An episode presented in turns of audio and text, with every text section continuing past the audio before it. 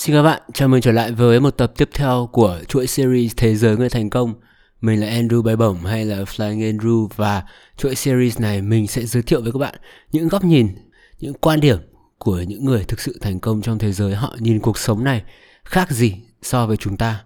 Và chúng ta nên nhớ rằng cuộc sống chúng ta cần có đủ bốn yếu tố. Đó chính là sức khỏe, tiền bạc, tình yêu và niềm hạnh phúc trong cuộc sống. Hôm nay tập podcast của chúng ta sẽ về chủ đề Hãy viết ra giấy những gì bạn muốn làm và hãy tận dụng những con số để đưa ra những quyết định của bạn. Tại sao viết ra những gì bạn muốn làm và sử dụng những con số? Thì như mình đã chia sẻ ở những tập trước, não bộ chúng ta thực sự chưa tiến hóa kịp để bắt nhịp được với cuộc sống hiện đại, tình hình kinh tế chính trị và những nhu cầu hiện đại mới của con người mà không tồn tại cách đây 50 60 năm. Trước đây mình là một người không giỏi toán mình chỉ giỏi những bộ môn hình học và nó liên quan đến hình, chứ nó không phải liên quan đến số. Phần số học là mình rất rất rất rất rất kém. Phải nói như thế.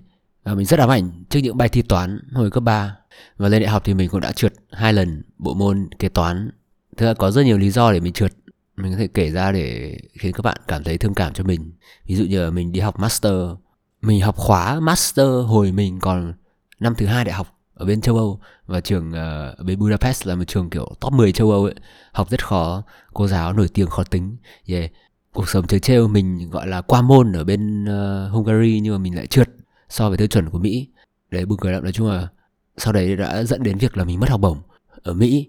À, đây là một câu chuyện dài mình sẽ kể chữ khi khác. Nhưng mà đấy các bạn uh, hình dung được là mình rất kém môn toán môn kế toán và những bộ môn liên quan đến toán. Thế nhưng mà sau này khi mà mình bắt đầu đi làm thì mình nhận ra rằng là nếu mà không có những phép tính toán cơ bản về tiền tệ, về tài chính cá nhân thì mình sẽ không bao giờ biết được rằng doanh thu của mình thế nào, số tiền mình kiếm được bao nhiêu, mình tiết kiệm được thế nào và bao nhiêu lâu thì mình mới đạt đủ cái số tiền tiết kiệm mà mình muốn để mình mua được một món gì đó, mình đạt được đến một số tiền tiết kiệm nào đó, một cái mục tiêu trong cuộc đời mình. Ví dụ là mua được nhà hoặc ví dụ là đạt tự do tài chính cá nhân FIRE Financial Independence Retire Early uh, tự do tài chính cá nhân nghỉ hưu sớm. Trước đây thì mình không quan tâm và mình cũng không biết bởi mình nghĩ rằng toán nó không quan trọng bằng cái việc là mình có đi làm chăm hay không mình có làm giỏi hay không và mình có bao nhiêu subscriber trên youtube. Mình lúc đấy nghĩ là mình muốn hướng đến một cái gọi là rộng lớn hơn là tính tiểu tiết từng thứ nhỏ trong cuộc sống một. Thì thực sự bây giờ mình mới nhận ra là những thay đổi nhỏ trong cuộc sống hàng ngày hàng tháng có thể tạo ra một sự thay đổi rất lớn trong cuộc sống về sau này của mình như trên trước uh, ờ, video được khá là nhiều view và tương tác của mình trên YouTube về tài chính cá nhân khi mà mỗi tháng bạn tiết kiệm một triệu thì nếu bạn tiết kiệm từ lúc bạn 23 tuổi thì lúc mà bạn 64 65 tuổi lúc bạn nghỉ hưu ấy, thì bạn sẽ có số tiền là 7 tỷ rưỡi hay 7 tỷ 6 76 59 nhỉ. thì đây là một phép toán mình đã được học ở đại học rất nhiều lần trong tất cả các khóa về kinh tế tài chính, kế toán, compound interest, lãi lãi suất kép. Và đó, thời đó thì mình cũng không để ý lắm. Và mình cũng kiểu biết, cho biết thôi, chứ mình cũng không nghĩ rằng nó thực sự có giá trị.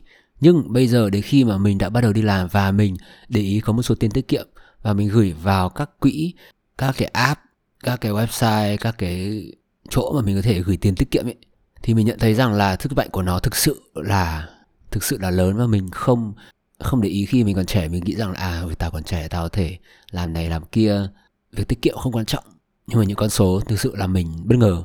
Sau một khoảng thời gian mình nhìn lại số tiền tiết kiệm ấy, thì khi mà nhìn được những con số rõ ràng trên một cái bảng tính như thế thì mình mới hướng được cho mình là quầy như vậy mà một tháng mà mình tiết kiệm được nhiều hơn, thì cái thời gian mà mình tự do tài chính sẽ ngắn hơn rất nhiều. Đấy là điều quan trọng. Bạn có muốn tự do tài chính khi mà bạn 65 tuổi không?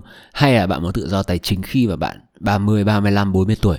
Bởi vì chắc chắn là lúc bạn 40 tuổi bạn còn đi chơi được nhiều hơn là lúc bạn 65 tuổi, 70. Và lúc bạn 30 thì chắc chắn là bạn còn rất trẻ khỏe, 20 thì càng trẻ nữa. Nhưng mà mình nghĩ rằng trong những năm 20 đến 30 mình thì uh, 9x đời giữa nên là ờ uh, nói thẳng là sinh năm 95 thì mục tiêu theo như mình tính toán bằng những công cụ tính toán online bạn không cần biết uh, bạn không cần phải biết tính chi tiết các cái công thức chính xác như nào bạn chỉ cần biết là ô này bạn điền cái gì và bạn điền đúng như thế là được. Thì sẽ có những cái ô là bạn đang năm nay đang bao nhiêu tuổi bạn muốn đạt được mục tiêu bao nhiêu tiền hoặc là số tiền lương của bạn bây giờ là bao nhiêu, bạn tiết kiệm được bao nhiêu và trong 5 năm tới số lương của bạn có tăng lên không, số tiền tiết kiệm của bạn có tăng lên không và bạn điền một con số đại diện cho ví dụ như phần trăm lạm phát mình để thường mọi người để là 6 đến 7% và số tiền lãi là tầm khoảng 10 cho đến kiểu 12% thì bạn sẽ biết được là trong 10 năm tới bạn có bao nhiêu tiền, 15 năm tới bao nhiêu tiền, 20 năm tới bạn có bao nhiêu tiền. Nếu mà mỗi tháng bạn cứ đều đều bạn tiết kiệm một số tiền X nào đó bạn gửi vào ngân hàng, bất chấp mọi bằng mọi giá bạn gửi vào ngân hàng. Thì mình đã có những cái video mình chia sẻ những cách để mà làm như này đó là chính là bạn hãy chuyển trước những cái số tiền mà bạn muốn tiết kiệm ra. Ví dụ mỗi tháng bạn muốn tiết kiệm một triệu thì bạn đầu tháng khi mà bạn nhận lương bạn chuyển trước luôn một triệu đấy bay luôn vào cái số tiền tài khoản tiết kiệm của bạn để bạn khỏi nghĩ đến. Đấy là đấy là cái bí quyết tiết kiệm của mình. Bởi vì mình cũng như bao người khác mình rất có đam mê mua đồ mình đam mê công nghệ. Nhưng mình đã phải gắn bó với cuộc sống minimalism bởi vì mình muốn có một sự tự do tài chính. Đấy trong cuộc sống này bạn có thể trở thành bất cứ một thứ gì nhưng bạn không thể trở thành mọi thứ cùng một lúc. Câu tiếng anh uh, nói là you can be anything but not everything. Tức là bạn muốn trở thành một giáo viên, được. Bạn muốn trở thành một doanh nhân, được. Bạn muốn trở thành một youtuber, được. Không có gì là không thể cả. Nhưng bạn không thể trở thành tất cả mọi thứ cùng một lúc. Mình không thể vừa trở thành một người kinh doanh CEO siêu đỉnh. Mình lại vừa không thể trở thành một người youtuber chục triệu view như là Mr Beast hoặc là youtube Việt Nam của ai nhỉ? Ờ mình không biết. Mình thì hay xem ờ, mình hay chơi thân nhất với chị Giang ngơi với anh anh chị anh bạn thân anh Dino Vinh vật vờ. Đó thì mình không thể làm cả hai. Và mình không thể có một cơ thể khỏe mạnh sáu múi healthy. Thì cái tỷ tỷ lệ nó càng càng càng càng càng càng nhỏ rất thấp. Không phải là không làm được nhưng mà nó sẽ rất khó. Và thường thì mình mình cũng biết rằng khó thì nó mới đáng. Nhưng có rất nhiều thứ mà khó nó giống kiểu như những, những cái vòng tròn nó không bao giờ nó chạm nhau ấy thì sẽ có một số những trường hợp là như thế thế nên là khi mà mình quyết định rằng mình muốn tiết kiệm để mà mình trở nên độc lập tự do tài chính, thì mình không thể tiêu vào những thứ mà mình thích. Đấy, như mình rất thích ăn nhà hàng.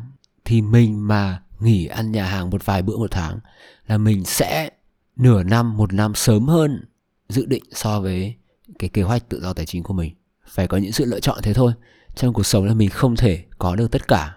Trong cuộc sống ai cũng có 24 giờ. Thế nên 24 giờ đấy bạn chọn làm gì mới là điều quan trọng những thời gian gần đây thì mình cũng làm việc 16 tiếng một giờ và mình cảm thấy rằng mình cần thêm thời gian. Nhưng mà mình cũng nhận ra rằng những khoảng thời gian đấy mình dành cho những công việc không có lợi ích lắm như ngồi xem YouTube quá nhiều hoặc là ngồi lướt Instagram, Facebook quá nhiều thì bạn có thể trở thành một thanh niên tuổi tin rất chăm, biết rất nhiều trend, xu hướng những câu nói buồn cười trên mạng xã hội. Hay bạn trở thành một người làm startup, một người kỹ năng giỏi thì những cái thời gian đấy bạn phải đánh đổi đổi qua đổi lại cho nhau và bí kíp ở đây luôn là tìm sự cân bằng không có một cái gì là trăm phần trăm trắng hay đen như những tập podcast trước. Không có gì hoàn toàn là đúng không có gì hoàn toàn là sai. Ờ, uh, lướt Facebook Instagram rất tốt trong cái việc mà bắt trend mà cập nhật tình hình hiện tại của mọi người. Nhưng mà lướt quá nhiều sẽ không tốt. Làm việc quá ít chắc chắn là không tốt nhưng làm việc quá nhiều mà không chăm sóc bản thân cũng là không tốt. Và vì thế thì uh, việc cân bằng là một điều rất quan trọng. Bạn hãy viết ra cho mình những dự án những ước mơ của mình. Và phân tích càng kỹ càng tốt là mình có giỏi hay không. Mình có thực sự kiếm được ra tiền với nghề này hay không? Có bao nhiêu người thành công trong nghề này? Và tỷ lệ bạn thành công là bao nhiêu? Bạn có thực sự đam mê không? Đấy đó là những yếu tố bạn cần quyết định. Như ngày xưa thì khi mà mình uh, lựa chọn những cái hướng đi cho một dự án startup của mình thì mình trước khi mình nghĩ ra nanobook là cái app tóm tắt sách và và các bạn có lẽ đang nghe trên app bây giờ thì mình nghĩ đến rất nhiều sản phẩm hay, kiểu mình nói chung là đam mê rất nhiều thứ. Cấp 3 này mình thi khoa học của Intel, nên là mình rất đam mê những cái gọi là khoa học áp dụng, applied science, kiểu những cái khoa học mà áp dụng vào đời sống ấy. Những cái bạn nhìn thấy được, các bạn cảm nhận được. Ví dụ như là hồi đấy mình có làm một vài chiếc xe máy điện, kiểu tham gia những cái dự án đấy. Và cấp 3 thì là mình làm một cái ờ, dự án về phương tiện chạy bằng điện. Thì mình đã có thể cân nhắc là mình lựa chọn theo ngành học bách khoa, theo hành ngành học cơ khí điện tử. Nhưng mình nghĩ rằng ngành đó sẽ không mang lại cho mình niềm vui và bản thân mình biết rằng mình học không giỏi những bộ môn tính toán, vật lý như thế và mình chắc chắn là khả năng không ra trường được là rất cao. Thế nên là mình chuyển sang một hướng khác và startup của mình mình cũng nghiên cứu rất nhiều dự án và mình xem là mình có khả năng cạnh tranh với những người nhiều tiền hay không, những người mà làm trong nghề lâu năm hay không. Mình mà đi chế tạo xe máy, ô tô điện thì có cạnh tranh nổi với những công ty bên Trung Quốc khủng khiếp giàu khủng khiếp hay không? Và mình mà làm uh, startup những cái thiết bị mà thiết bị uh, điện tử thì mình có cạnh tranh lại được với sự gọi là copy sản xuất siêu nhanh của Trung Quốc hay không? Đấy có muôn vàn muôn vàn ý tưởng để để xem xét. Vào cuối cùng là mình đã đến với cái quyết định mà chọn uh, làm app nanobook bởi vì mình nghĩ rằng đây là một điều một một cái lối sống mà thực sự là là nó đúng với mình. Yeah. nó đúng với mình nó có những yếu tố công nghệ nó hợp với mình mình thích mình rất thích uh, đồ công nghệ điện tử app điện thoại. Và đối với mình mọi thứ online là điều tuyệt vời nhất bởi vì mình không muốn đi buôn quần áo. Yeah, mình không muốn chữ trong nhà cái gì cả nhà mình mình muốn nó sạch. Nó đơn giản thế nên là cái nghề buôn quần áo mặc dù mình uh, đọc số liệu của những anh em trong ngành thì thấy rất khủng khiếp. Nhưng mà đấy có người thắng thì sẽ có người thua thị trường cạnh tranh. Thế phải xem là mình có thực sự mình chiến đấu được với những người đó không? Tỷ lệ thành công của mình là bao nhiêu mình có kỹ năng của mình đến từ 1 đến 10 mình giỏi bao nhiêu người ta giỏi bao nhiêu. Đó thì và bạn cũng phải xem là thị trường có thực sự cần mình hay không? Bởi vì nếu bạn ra mắt với những cái sản phẩm mà không ai cần thì sẽ không ai mua. Đấy thôi nhưng biết đâu bạn có thể ra ra mắt những cái sản phẩm đột phá đột phá mà kiểu con người không biết là mình cần. Giống như kiểu trước khi cái iPhone ra đời thì chả ai biết là mình cần một cái điện thoại cảm ứng cả. Cho đến khi Steve Jobs uh, ra mắt chiếc điện thoại đó, trước đấy thì điện thoại nó chỉ là những cái điện thoại mà bản cảm ứng cầm bút chọc chọc chọc chọc, nhưng nó cũng khá là bất tiện. Bởi bạn không có bút thì bạn chả làm được gì, bạn phải chọc bằng móng tay thì rất là khó chịu. Thế nên là nếu được, hãy viết hết ra, viết ra và phân tích một cách kỹ càng. Và bạn đặt cho mình mục tiêu 18 tháng, thường là 18 tháng. Nhưng mà các bạn có thể đặt những cái điểm checkpoint, những cái điểm gọi là điểm để bạn, thời gian bạn bạn nhìn lại cái quá trình của mình, hành trình của mình thực sự nó có đáng không? Thì lúc đấy bạn sẽ phân tích được rõ hơn và trong thời gian tới bạn sẽ phải bẻ lái như thế nào để cho phù hợp với thị trường và với con người mình. Bởi vì chúng ta lớn lên hàng ngày hàng giờ và qua 18 tháng là một năm rưỡi, chúng ta thay đổi rất nhiều, chúng ta học tập rất nhiều và chúng ta có một những những cái góc nhìn khác về cuộc đời. Chúng ta gặp được những tấm gương thành công và những người thất bại để chúng ta biết là chúng ta có nên theo con đường này hay không. Và con số con số ở đây thực sự quan trọng bởi vì nó mang lại cho chúng ta một cái hình ảnh dễ nhìn, một cái hình ảnh để mà chúng ta số liệu để mà chúng ta biết được rằng là chúng ta đang ở đâu về mặt tiền tệ. Bởi vì nói thật, bây giờ mình ước lượng kiểu trăm triệu là bao nhiêu tờ? 500 nghìn. Mình không biết là luôn. Kiểu 200 triệu một tỷ. Mình không không biết là luôn. Và một tỷ đấy mình sống được bao lâu? Mình không biết là luôn. Kiểu chi tiêu thế nào ấy, thì mình phải dùng những phép toán để mình hình dung được. Bởi vì con người có những cái ngộ nhận rất là rất là dễ xảy ra. Bởi vì ví dụ như là chúng ta đi máy bay, chúng ta sợ máy bay rớt nhưng cái tỷ lệ mà máy bay rớt nó thấp hơn rất rất rất rất rất rất rất nhiều so với tỷ lệ bạn ra đường, bạn gặp tai nạn giao thông. Tai nạn giao thông là một trong những nguyên nhân gây tử vong ở con người nhiều nhất, chứ không phải là sét đánh, chứ không phải là đi bơi bị cá mập cắn. Thực ra, cái tỷ lệ mà bị cá mập cắn khi ở bạn ngoài biển ấy, nó là một cái nỗi sợ trong trong tâm trí con người. Giống như kiểu lúc mà mình đi, hồi mình đi Bali mà mình bơi một cái hồ siêu trong, siêu xanh nó xanh đến cái mức của bạn không thấy được cái đáy luôn. Nhưng mình rất sợ bản thân mình vãi cả sợ kiểu thật, thật sự rất là sợ bởi vì bởi vì con người luôn sợ những cái điều mà bí ẩn cái điều ăn nôn những cái điều mà không biết.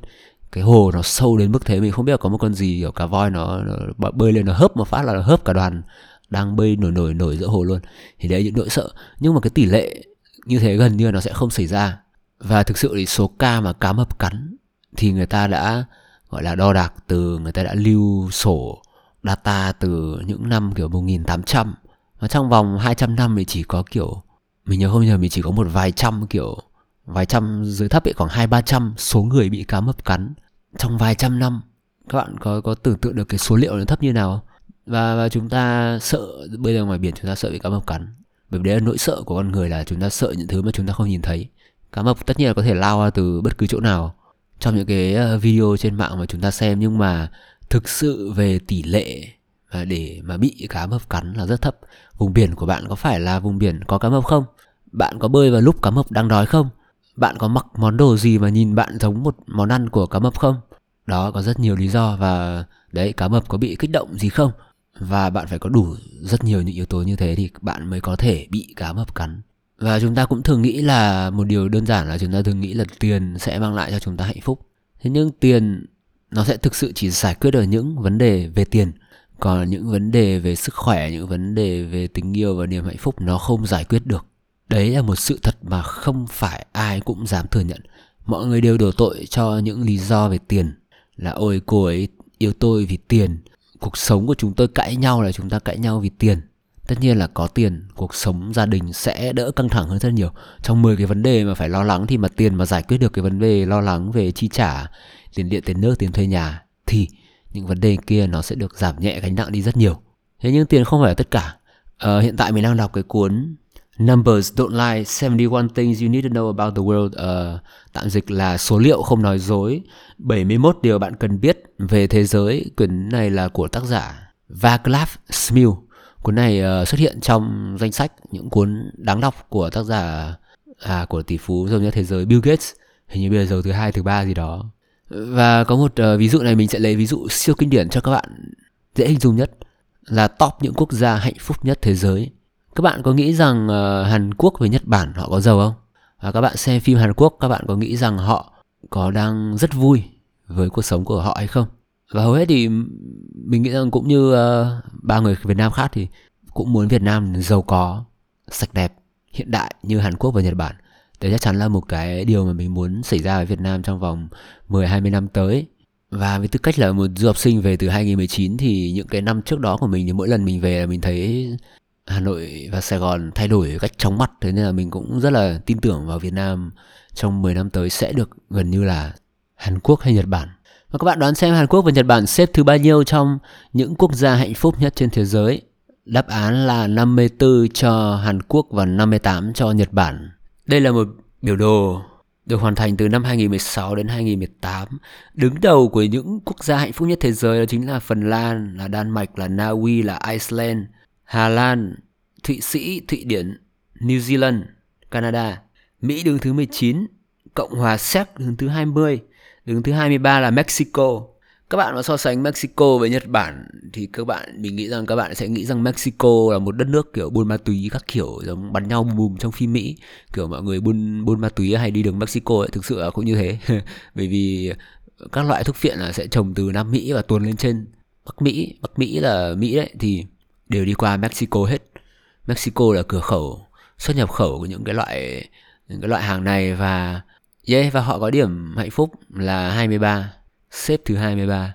Và đương nhiên là chúng ta cũng luôn xác định được cho mình là những bài khảo sát này sẽ mang tính tham khảo chứ nó không thể toàn vẹn được. Bởi vì những khảo sát thường sẽ có một sai số nhất định. Có thể là họ khảo sát ở những người ở một tỉnh thành nào đấy của Mexico.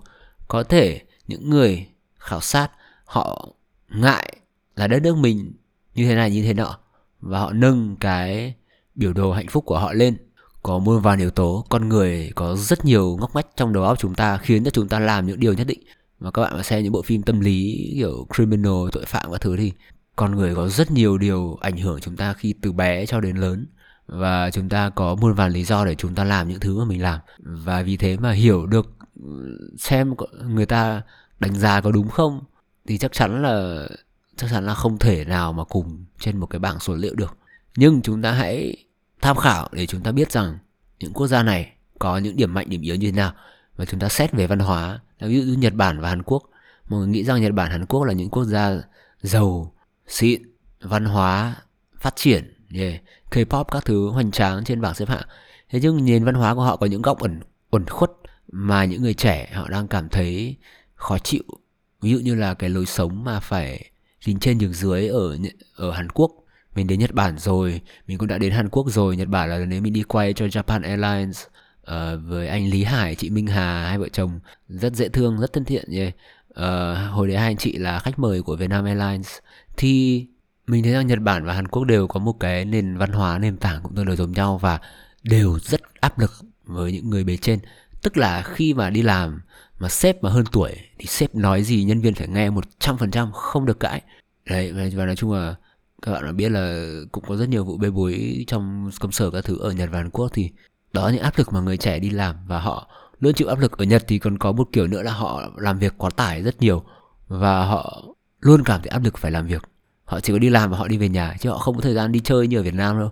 Thế nên là tỷ lệ tự tử ở Nhật là cao nhất thế giới. Thế nên là khi các bạn nghĩ rằng tiền giải quyết được tất cả thì tiền không giải quyết được tất cả. Tiền chỉ trả được cho bạn tiền điện, tiền nước, tiền thuê nhà còn tiền không cứu được cái tình yêu của bạn. Tiền không cứu được cái hôn nhân đang đổ vỡ của bạn. Việc đấy là của những vấn đề liên quan đến tình yêu hôn nhân. Và trong khoa học và nghiên cứu sức khỏe cũng thế, có những nghiên cứu là chỉ là những chế độ ăn này sẽ tốt hơn những chế độ ăn này. Ví dụ như mình đợt này đang ăn theo chế độ toàn ăn thịt, tức là mình không ăn rau, không có nhu cầu ăn rau. Tức là nếu mà mình ăn một tí thì cũng được, nhưng mà thường trong cái chế độ ăn của mình sẽ không chủ động cho rau vào. Đối với mình, thứ nhất là nó tiết kiệm thời gian và thứ hai là mình cũng không bao giờ cảm thấy có nhu cầu phải ăn rau. Và cho đến giờ thì cũng ổn. Và rất nhiều người nổi tiếng trên thế giới họ cũng ăn theo chế độ toàn thịt này. Và mình cũng uh, hạn chế ăn carb nữa ăn gạo bánh mì. Đối với người Việt Nam thì khi mà người ta nghe thế thì người ta sẽ kiểu ủa thế mày không ăn gạo thế mày không ăn rau thì làm sao mà mày sống làm sao mà đủ chất? Thế nhưng mà có những nghiên cứu rằng là chúng ta tiến hóa từ khỉ và khỉ là loài ăn thịt và có thể là ăn tạp. Những nghiên cứu khoa học này đối với mình là mang tính tương đối nhưng cũng nên tham khảo bởi vì là thực sự cơ thể mỗi người một khác, mỗi người ở một vùng miền sẽ một khác, và sở thích mỗi người cũng một khác, và riêng cái cơ thể của mỗi người cũng sẽ có một khác. Như mình là mình sẽ không ăn được sữa, lactose intolerant. Người châu Á là thường sẽ không ăn được sữa rất nhiều. Như mà mình bị nặng thì mình ăn sữa và mình sẽ bị đầy bụng, đầy hơi, và mình sẽ bị lên những mụn rất to sau đó. Nhưng mà rất nhiều người ăn sữa, bơ sữa uống rất bình thường, thì không làm sao và vì thế nên là nếu mà ai mà bảo mình là chế độ mà có bơ sữa vào mà tốt nhất thì mình chắc chắn là chắc chắn là không phải. Và thực sự cho những bạn nào chưa biết thì uh, thực ra bơ sữa chỉ là một sản phẩm phụ của ngành chăn nuôi nông nghiệp. Tức là họ nuôi bò để lấy thịt cho chúng ta ăn. Và rồi sữa để đấy làm gì? Thừa mưa rất nhiều cảm giác rất phí.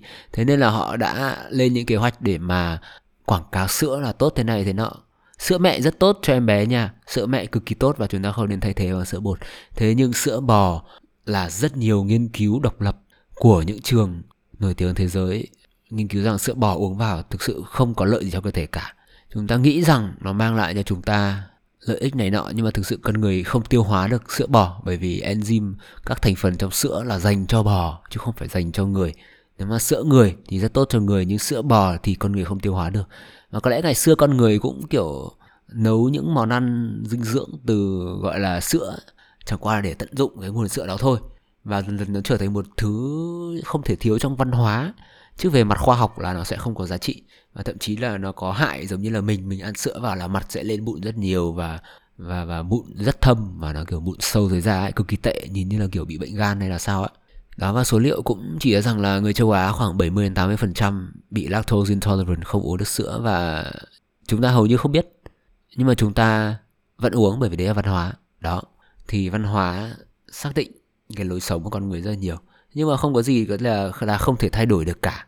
Bởi vì là mình, ngày bé mình rất thích uống sữa. Cho đến khi mà lên đại học mình mới thấy là mặt mình quá nhiều mụn.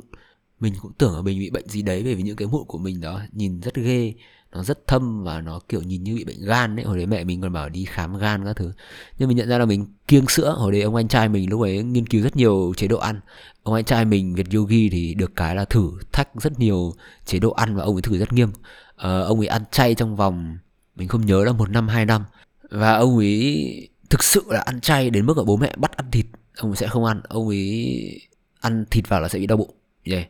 và trong thời gian ăn chay thì tất nhiên là số lượng cân giảm bởi vì ông anh mình vẫn tập thể hình rất nặng. Ông anh mình thì luôn tập thể hình từ cấp ba rồi và ông ấy người lúc nào cũng sáu múi đô đô đô đô. Thì mình cũng đang hướng đến như thế. Nhưng mà thực đơn của mình sẽ luôn có thịt. Mình thì cũng không có nhu cầu thử thực đơn ăn rau lắm. Ông ấy thử bởi vì đấy là cái đam mê về ẩm thực gọi là về diet về nghiên cứu cơ thể. Đó ông anh trai mình thì uh, ngoài việc tập yoga và tập gym đều đặn thì tập rất nhiều bộ môn liên quan đến kiểu vận động cơ thể khác mình nhớ không nhầm có một lần ông còn một thời gian ông còn đi học múa cột rất là buồn cười. Tập múa cột thực sự rất là cần rất nhiều cơ. Những người ở múa cột giỏi thì bạn phải thấy người họ cơ rất rắn rất chắc.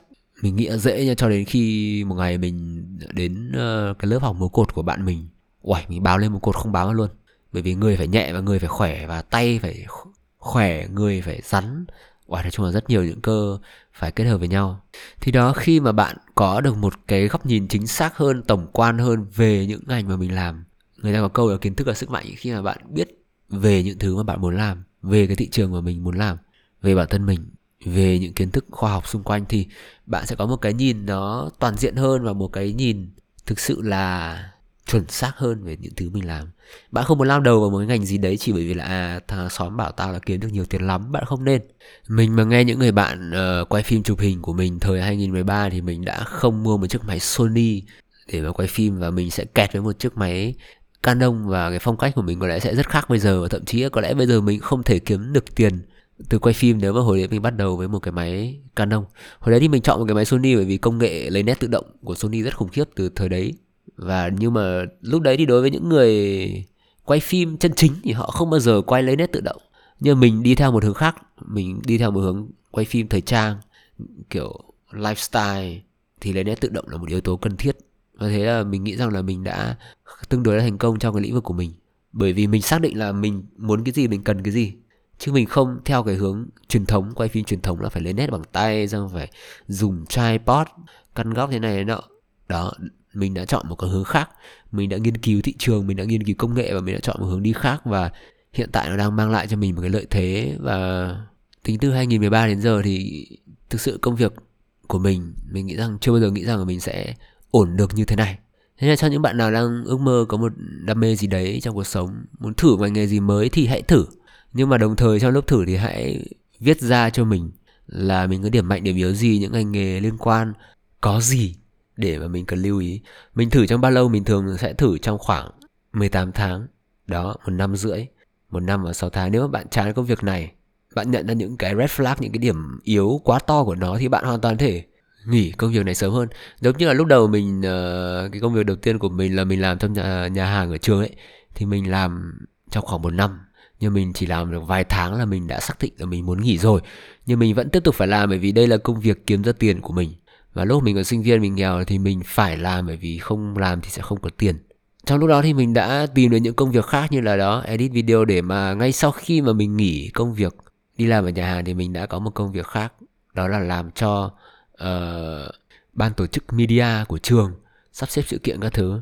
Mình chưa đủ giỏi để mà quay một cái video cho trường nhưng mà mình cũng biết đủ để mà gọi là họ công nhận mình có một cái kỹ năng về hình ảnh đó thì thì thì dần dần mình mới lên được những cái vị trí nha đi quay phim cho trường là một công việc mình nghĩ rằng là lương top lương cao nhất trong trường ạ bởi vì hồi đấy được hai mươi mấy đô một giờ là siêu cao luôn gần bằng lương lập trình.